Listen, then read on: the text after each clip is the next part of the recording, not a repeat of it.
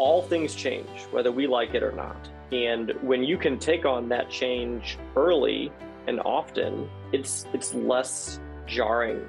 And so when you have a team of people, whether it's internally or externally, but they're they're sort of slowly, continuously maintaining or adding features or you know patching security vulnerabilities or whatever it may be, um, you're taking on that change proactively.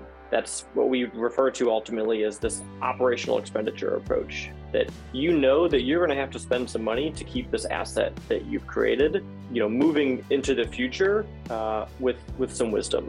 The big question is how can you fix and transform your organization's most important foundation, your software, into an asset which allows you to become better every single day? Each department is at its best when it can smoothly, efficiently, and productively operate. And to do that, you need to pay attention to the lifeblood of your organization, your software. The custom software creation geniuses at ArchitectNow are presenting this podcast as a way to help leaders think more strategically about their software and to roadmap what needs to happen in order to be at the top of their game. No, this podcast is not going to scramble your brain by talking about DevOps or API calls. Our goal on this show is to make you better by giving you the high level insights that you need so you can better make decisions that will not only be cost effective, but will help your team on an intangible level as well as a technical one. Welcome to Newsflash, you're a software company.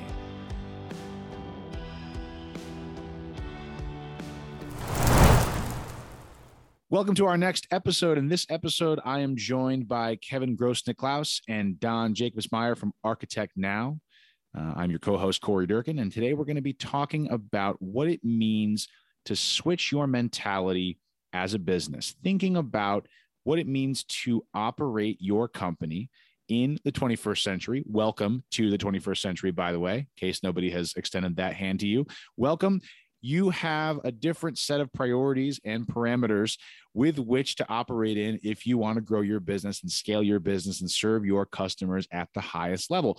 And we can tell you that the executive level mentality, in many respects, has to be updated. And there are plenty of companies that are really leading the charge with this kind of new mentality when it comes to thinking about what it means to operate in this space in this time as a software company and you know really kind of changing the infrastructure of the way that people budget, the way they think about paying for talent, the way they think about fixing and developing their software. We're going to talk in this episode a little bit about the differences between capex and opex. Um, you know, building something and paying for it. How do you do that? It's a big difference between the way that businesses approach this in 2000, in 2010, and now heading into 2022 and beyond.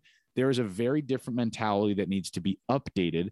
And we want to make sure that if you're listening to this episode, you're aware of how the leaders in the global business marketplace are approaching this. You know, our goal with the newsflash, you're a software company, and boy, does this title really hit home for this episode right now, is to give you that competitive edge, to give you the understanding of what's possible in the technology space, because there are a ton of people who are operating like it's 2007 and ultimately the competitors that are gaining ground on you are the ones who are able to roll with the punches and adopt this new mentality. So talk to me a little bit about the idea of an internal narrative which suggests that you know if, if i'm a manufacturing company for example and i make um, you know i make microwaves uh, my first thought on a day-to-day basis is i'm a microwave company this is what i do. We make the best microwaves to put in your house or you know we're a financial company and we create uh, you know data. We, we we read data and analyze data and make recommendations to our clients based on what we find. Um, talk to me about how to kind of think about it from a different perspective and, and expand the vision or change the vision beyond just this is what we do this is what we get paid for. I think there's a there is that you know different mentality today that successful companies think about. There's different they're hiring for roles like chief technology officers and you know they're hiring software developers even if that's not their thing. I mean your your example of a, a, manufacturing company they make microwaves. They might have you know we see a lot of these especially these larger manufacturing companies, they might have 20 or 30 or 100 software developers on staff. And these software developers and their management, the CTO, they're building solutions for that organization to tie the rest of their divisions together. Their shipping, their engineering, they're they're using services in the cloud for all of their communication and collaboration. They're they may be building tools that run internally or, or or in the cloud that help streamline everything else they do. If you if you lifted and you know one day all of the, that technology know-how and those people that are building solutions for that manufacturing company you know the the factory floor comes to a screeching halt. They're no longer shipping these. They're no, they don't know who was ordering them. They're you know they're selling things online take an online presence where people are buying your your microwaves or widgets. There's a lot of technology that keeps that company running. In companies that are competitive in this marketplace in you know the global economy of, of 2021 that we're in right now is you know the the people that can really optimize that technology and leverage it to give themselves a competitive advantage. And they think that way. They know that technology is the secret sauce. Uh, they're not just doing things the old school way with you know hammers and nails and pounding away on a factory floor. There's robotics involved and ai and machine learning looking at trends over time and analyzing your competitors. And it it ranges from customer facing to internal all over. And it's all technology. Uh, it's crazy. People are now figuring out how best to use IoT devices, the Internet of Things, and, and tracking how efficient robots are, all the way to. Uh, I have a friend that works at Microsoft in the IoT space, and he has a customer that in airports around the country, they're putting IoT devices in the toilet paper dis- dispensers of bathrooms so that somebody could look at a dashboard and know which bathrooms are running low on toilet paper and exactly which stalls. So they're more efficient at sending out workers to just replace what's low and not have to worry about going everywhere. Whereas 10 years ago, they just had someone on constant rotation going through 200 bathrooms. So they optimized a process that was slow and they saved themselves money. And that's a low level example, but there's technology is changing the way every business works. And that technology is ran by software. And the companies that build and design that software, whether for others or for themselves, are software companies. And we try to explain that to people newer to the, that space. They, they come to us, for example, and they say, we, we have identified a problem we need a partner like yourself to help us go build this tool. And you know you're going to spend six months or you know we work with them to decide what they need and gather all the requirements and you know draw a box around it. And but we warn them along the way that the minute you do this the minute you build this tool we help you and we, we get it and your users are using it you are now a software company. You're going to have to maintain that tool. You're going to have to think about what it should do next. You're going to have whether you rely on a partner like us or you start to hire you know, depending on the size of the tool, we warn everybody at some point you're going to have to hire your own software developers and you're going to have to consider what tools they need and what, you know, you're going to have to hire someone to manage them. And then, you know, a CTO and pretty soon all these things that you think are foreign to you because you've not really dealt with the world of software engineers before are going to become the norm because your company is going to need to rely on them so much that you're going to need them to work directly for you.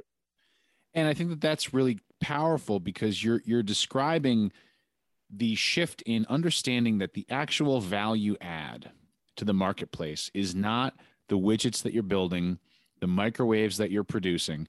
It's about the software that your entire company runs on, and that's not that's not just the manufacturing floor, right? That's just not that's not just the uh, the financial advisors in your offices. Um, it's also about everything that comes before and after, right? It's about the procurement, it's about the delivery, it's about the logistics. All these pieces of the process are run by software in some capacity. And if you are on the leading edge of business competition, you are aware that your value is sure you have to produce an amazing product or provide an incredible service, but the actual value is more about the underlying current of that business, right? You're exactly right. I mean, even your HR, your accounting, every, every division, you, I mean, no matter how you slice and dice your company, any employee is relying on software today. It's almost universal. Uh, and, and it's growing at an exponential pace. And the more efficient those tools are at talking to each other and data is shared, the more visibility you, at whatever level you might be, have into the things necessary, reports and analytics, and you know the right numbers that you're measured, the the the key indicators for your particular role, the more efficient you can run a company with less people. I hate to say less people. I'm not really saying attrition, but that's really the goal. Let people do something that's a net positive to the company. If something can be automated with technology, automate it so that you know better problems can be solved with the human mind somewhere else and that's really we we look across our particular customers you know ecosystem you know all of our customers and there are some that are hitting a home run and others that we can you know they you know we're not telling them anything new. They say hey we know our competitors are better at us than this thing at this particular aspect of the business and we're trying to catch up here. We need technology. And they're looking at devices and hardware that are you know phones and they got a workforce that's out and about maybe making sales calls. Can you put an app on their phone to make their life so much easier? Now you got virtual reality and we got salespeople at customers that walk into their customers and can hold up a phone and virtually show them you know 3d representation of products things that five years ago would have seemed like you know something out of a movie in hollywood. And now it's becoming the norm for smaller companies to to have that capability because they're they're innovating to be better than their competitor. They're realizing software is the way to be better. Regardless of what you think your business is software makes you better at it.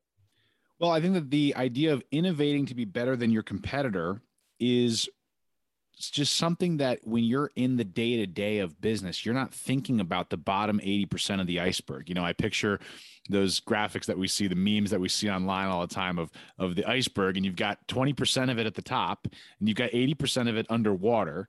And, you know, the 80% of what's underwater is what we're describing. We're describing, if you want to do an 80 20, uh, you know 20% of your inputs equal 80% of your outputs um, for every business in 2021, 22, and beyond, that 80% of your business is driven by the software and is driven by your digital infrastructure. Um, and we found that out when the pandemic hit. And something as simple as remote working was an immense challenge for so many companies. And so I think that this idea of how do you dig into the bottom of the iceberg and be able to innovate your software to, to outlast your competitors and ultimately to provide a better service to provide a better customer experience. That's what we're talking about. And one of the ways you have to do that is you have to think about operational costs versus single use. The idea that we are not in an era where we buy a software package or a custom solution and we just sit with it and it runs for the next 10 or 15 years. Okay. This is, it's not like buying a car and just watching the depreciation happen as soon as you drive it off the lot. This is more like a leasing mentality. It's more like kind of, you know, understanding that you have the ability to be connected to the source that's going to fix your problems, that's going to monitor it, that's going to help you throughout the days, weeks, months, years, as opposed to I own this thing and I'm just going to keep it for myself and hope that it stays exactly the way I need it to be forever. So tell me a little bit about sort of that mentality of operational cost versus single use. Yeah. So for me, this this really comes down to how you uh, either avoid or embrace change. So all things change, whether we like it or not. And when you can take on that change early and often, it's it's less jarring. And so when you have a team of people, whether it's internally or externally, but they're they're sort of slowly, continuously maintaining or adding features or you know patching security vulnerabilities or whatever it may be, um, you're taking on that change proactively that's what we refer to ultimately as this operational expenditure approach. That you know that you're going to have to spend some money to keep this asset that you've created you know moving into the future uh, with with some wisdom. It's not to say that these capital expenditure projects are wrong. There's certainly a use case for them. Um, you know when you stand up a brand new startup or project of some kind, you know, there's typically an upfront just cash infusion to build this thing, right? Um, but very quickly you find yourself in a situation where, okay, well, we've built it, it's gone, it's in production, awesome, we have a party. Oh, but we found a bug. Oh, but there's this new technology that came out that it, it might allow us to like, you know, cut our storage costs by 10% you know what does that mean for our bottom line can we switch over to this new technology if you don't have a budget or a mentality for incremental change like that you have you know pigeonholed yourself into well whatever you built initially is what you got and you're going to ride that you know for as long as you can and and and to to the credit of the people that are still in that mentality because it is mm-hmm. common mm-hmm. Yep. that was the way that we did it for a long time right right yeah. I mean, that was the it's no different than buying music. I mean, you know, right. we we used to go to record stores and buy the records, and then we bought CDs, and then we well, actually, then we then we bought eight tracks, and then cassettes, and then CDs, and then right. we bought um, MP3s from the iTunes Music Store, and we downloaded them to a hard drive, and we said these are my MP3s, and I love them, and they're mine. And then we switched to streaming. And now you pay 10 15 bucks a month to spotify or apple music or wherever you listen to your your music and you get access to everything. You get access to updates you get access to new music you get access to all kinds of things. And and so it's it, I, I get what you're saying where you know it's um it's really important to think about it from an operational expenditure versus a whole ownership. It's just kind of hard to make that mind shift sometimes because we've been from a business standpoint we've been in that old model of i pay x amount of money now i own this thing and now it runs for as long as we can. So that's that's not an uncommon conversation right. to come up against right? Yep. And, and i have a lot of res- it's like building a home right? Most most individuals you go find a custom home builder and you design your home. You pick based on your needs today. You invest a lot of money. You go to you know presumably you're not paying cash. You go you know to a bank and convince them that that asset's going to be worth something they they finance 90% or 80%. You build it.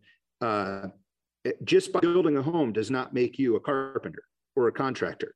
You know, you build it and then you kind of just go into maintenance mode and you don't invest until needed. Like you wait five years and you decide you want to modify something, you'll likely, unless you're a carpenter yourself, you would bring in uh, a partner and they would make the modifications as necessary. But you're going to live with the basics of that house for as long as you can, tweaking as necessary. Home builders don't generally build a home and then employ a full-time carpenter to sit around and make constant modifications. Whereas software companies on you know they traditionally in an operational world would. If you invest a half a million dollars say in a larger software project and you build it uh, you're going to spend six months to do that or whatever time period it takes to be done at the point you're done there's still a lot of other work you're still going to want to enhance and grow constantly uh, in there, like I mentioned earlier, you you have to start thinking about the more of those types of projects you do, the more you would likely want that type of resource or even a, a partner that you have some type of ongoing, you know, agreement for a certain amount of work, or just staff of your own with the expertise to back it up and monitor it and tweak it. And uh, you wouldn't do that as a homeowner. You wouldn't just, I'm going to build a home. And as soon as you're done, I'm going to hire two full-time carpenters to, to take the extra bedrooms and I'm going to keep them busy ongoing and they're just going to help me operate my home. Homeowners tend to do that themselves. And software companies, they they need help or they're going to need staff to do it. We we have that discussion, especially if startups are a good example. The startups that ha- they want to build a product and sell it in the market, and it's a software product, it's a mobile app, it's some you know hip thing. They're just going to solely rely on partners indefinitely. And there's probably a time window where that makes sense. But at some point, you're a software company. The minute you're done, the minute that product gets in a customer's hands, they're going to come to you to support it. They're going to ask you questions. You're going to have to answer the phone or answer the emails when end users say, "Why does this do this?" or "This doesn't," you know, this report doesn't add up right. Uh, that there's always going to be change. Or I want another report. You know, the feedback is that it does everything I want, but you're missing two reports. Who's going to add those two more reports to your tool? You need the capabilities to do that, and you have to realize ongoing by just thinking about those things. You're a software company. Well, the other thing that I think is is powerful about that is the idea that you have access to the latest and greatest by thinking about operational expenditures versus capital expenditures, right? The idea that if I'm leasing a car and the car, let's, I don't know, I'm, I'm going to throw a random example, but let's say that, um, you know, uh, my car that I, that I, I I'm leasing uh, has a computer chip in it that can, you know, uh, uh give me 30 miles to the gallon. And six months after leasing the car, uh, Chevy comes out with a new computer chip where now I can get 37 miles to the gallon. So I'm saving seven miles per, you know, highway mile driven, whatever it is. Um, uh, math is not my strong suit. I know that that's your that's your strong suit. So I'm going to let you both do the math for me on future analogies. But The point is, um, if I'm leasing the car, I can go take my car right to the Chevy dealership. They can pop the new computer chip in, and boom, I just added seven miles to the gallon. As opposed to if I own that car outright, if I own that Chevy Tahoe outright and I said, I bought this, this is a capital expenditure, it is mine, it is my name on the title, and boy, do I own this thing that's parked in my driveway. Now, if that computer chip gets released, I might have to go pay 2000 5000 however however many dollars to get it put in to get the advantage of those extra 7 miles to the gallon.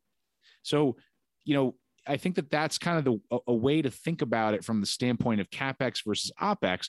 Um, in and, and that's a that's a really tough analogy from somebody that a is not good at math and b doesn't know anything about cars. Um, so tell me a little bit about how you would translate that analogy into the software world. Meaning if i start to say to, to myself as a business owner okay i'm going to operate more on the on the operational expenditure side of things and i'm going to think about the fact that i'm going to get access to upgrades and patches and tweaks every single week every single month because you know i have people that are in my corner working on this uh, holistically give me some examples of um, you know, the business software version of I get the microchip in that gives me the extra seven miles to the gallon.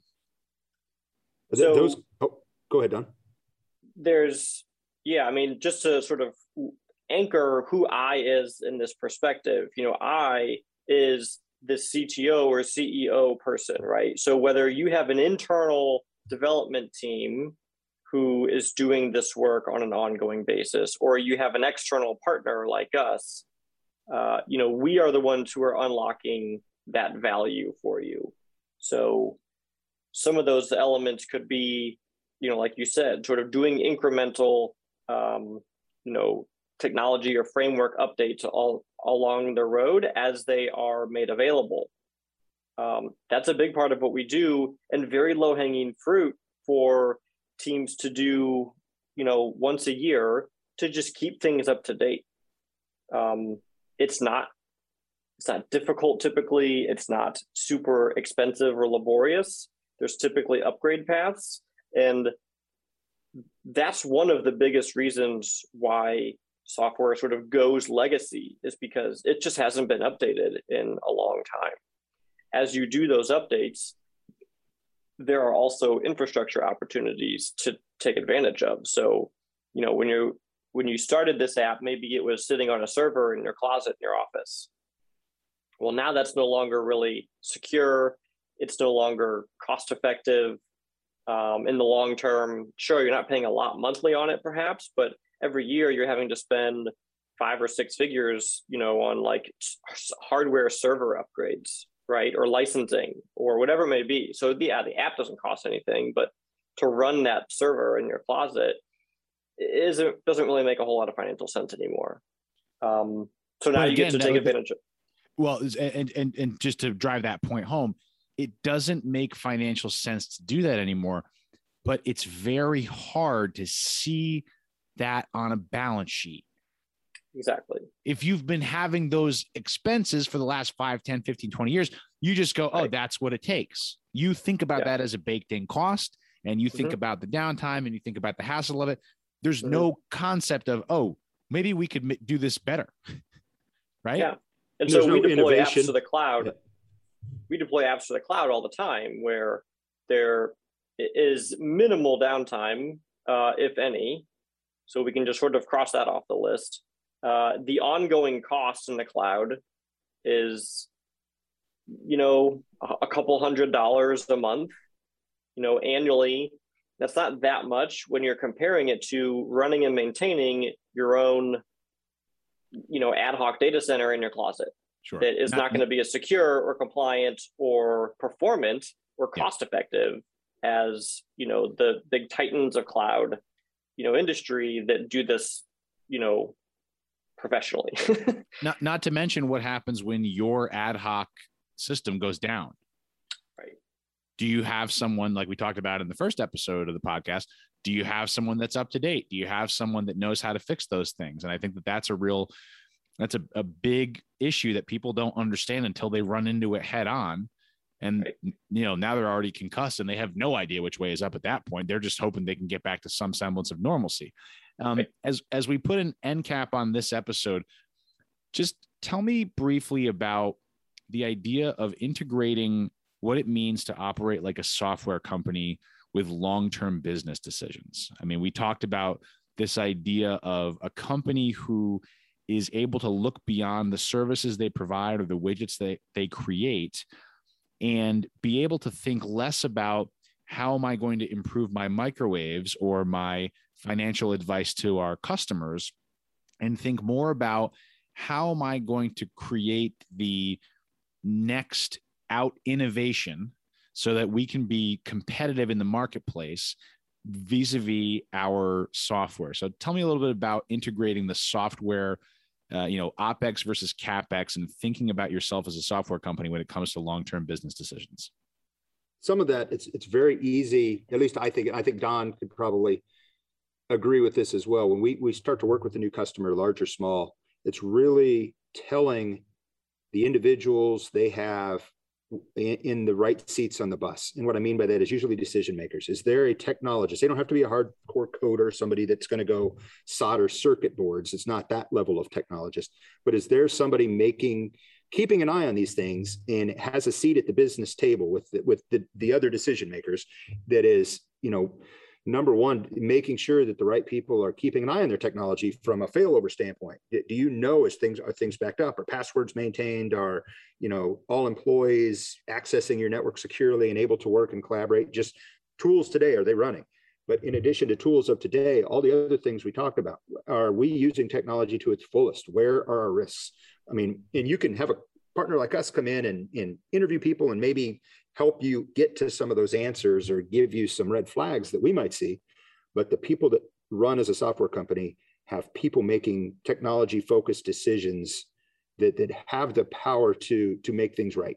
And, and you can't always, a partner is not always going to be it. We could serve as that role, you know, to some degree for certain size companies and help give advice to that person. But for the most part, the people that really do it successfully are and even looking forward in innovation and you know this is where our industry needs to go or us as a company you know they need to work at a C level with the, that those other peers and say two years from now we want to be 100% in the cloud and we want to be taking advantage you know our business needs to go mobile or whatever that long term arrow is and they need to help steer the ship in that direction. Because we can't help we can give advice and share risks and you know help you come up with creative solutions and say what we you know share with you knowledge from other customers what they might have done.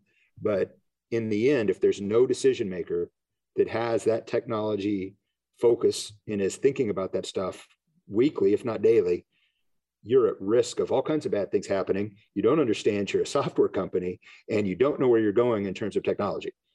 So and as yogi berra said if you don't know where you're going you'll probably end up somewhere else. It's exactly right. Yeah that's yeah, there's Kevin's exactly right. It starts with leadership, uh, and then making a decision that you know how you're going to handle um, technology in your firm or organization.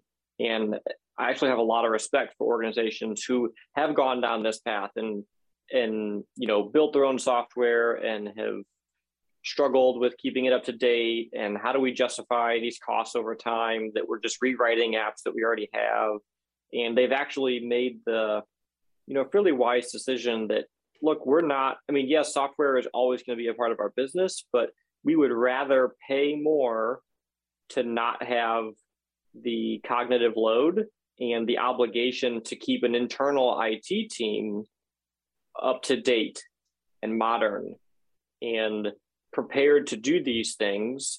And we'd rather find a great trusted partner that can do these things for us because it's not in our best interest to focus on these things. We have other bigger and better things to focus on. We can outsource this just like we outsource our, you know, specialized accounting that we have really complicated, you know, elements with, right? Or we outsource our, you know, marketing or design or landscaping, you know, whatever it is, right? Like they don't need to be out there cutting the bushes.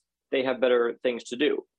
Um, so there's definitely a justification for that but it comes from having that leadership who has intentionally thought about does this provide value for our firm for us to have this in house, or should we find and court someone who we really trust and knows that they have our best interests at heart, um, even if it means they won't make as much money as they could. Yep. And I think that that intentional leadership is really what we're talking about when it comes to out innovating your competitors, being able to see yourself as a software company, not just a widgets or a services company. And that's really what's going to propel the next level of global business superstars is the people that are willing to invest that time not only in exploring their options but also in changing their mentality and being able to get the organization on board with what needs to happen from a mental standpoint from a strategy standpoint from a budgeting standpoint to be able to make those changes to the marketplace. And, we see a lot of companies still treat technology or the technologists at their company as a cost center. They're just a sunk cost. You know they you know management thinks they do something else their focus is elsewhere. They know they've got $100000 a month in salaries for technologists to keep the lights on and they're just there to serve everyone else whereas the real innovators the real software companies they're leading with technologies from a leadership level and making their company better in all aspects because they're making smart decisions around that technology from top to bottom. They're not just treating the team. And that also keeps good people working for you. And i think we've kind of brushed over that a little bit. Uh, technologists it, it's a it's a hot market right now for people with know-how and that are really good with technology, whether it's developers, network people, uh, re- artificial intelligence people, whatever the skill set. There's a lot of opportunity to do some really cool things. And you know, salaries are high, demand is high. Uh, if you lead with technology, no matter what your business is, you will draw good technologists to you. That you will provide an environment. You will understand what it takes to to build that that environment for people to want to work for you. If a, a, developer is, is at a company and they understand they're working in a division that's just treated as a cost center. They're just there to get a paycheck.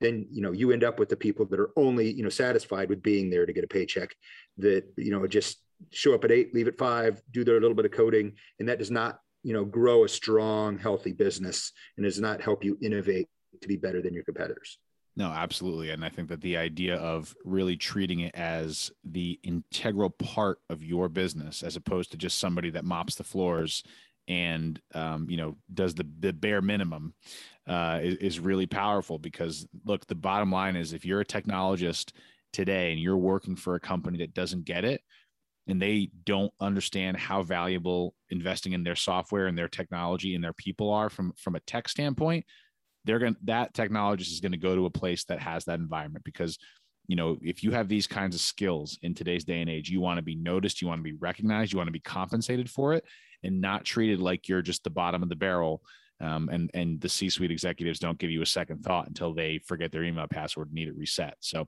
I think that that's uh, that's a whole other episode. Probably is talking about how to build that environment and draw those people to you. So, we can certainly touch on that at some point, gentlemen. This has been a great episode, and we look forward to seeing you on the next episode of Newsflash. You're a software company. Thanks so much for being here. Thank you very much. I appreciate it. Looking forward to the next Thanks, time. Boy. That was great.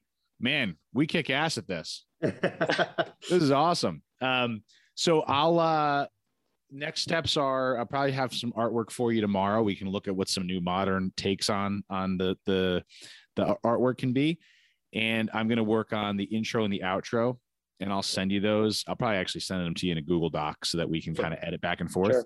And then let's just we'll throw those around, and then maybe we can get those nailed down in the next day or two, and then we can have episode one edited with the new intro, outro, cover art, and then we'll be ready to go. And by the way, the cover art, just so you know, we can change it out at any time. So as long as we have something that's decent, yep. we yeah. can push play on this Thursday or Friday, and I can always switch it out if we find a better one, you know, down the line. Sounds good. I appreciate it. Awesome, gents. Talk to you very soon. Thank you very much, man. See ya. This podcast is presented to you by ArchitectNow. Whether launching new cloud or mobile apps or modernizing your legacy platforms, ArchitectNow can help you identify the best options and work with you to bring those ideas to life. If you like the information in this podcast, we can assure you it is only a fraction of the actionable wisdom and insights you will gain by talking to the team at ArchitectNow. To learn more and start a conversation, visit us on the web at www.architectnow.net. We'll see you on the next episode of the Newsflash You're a Software Company podcast.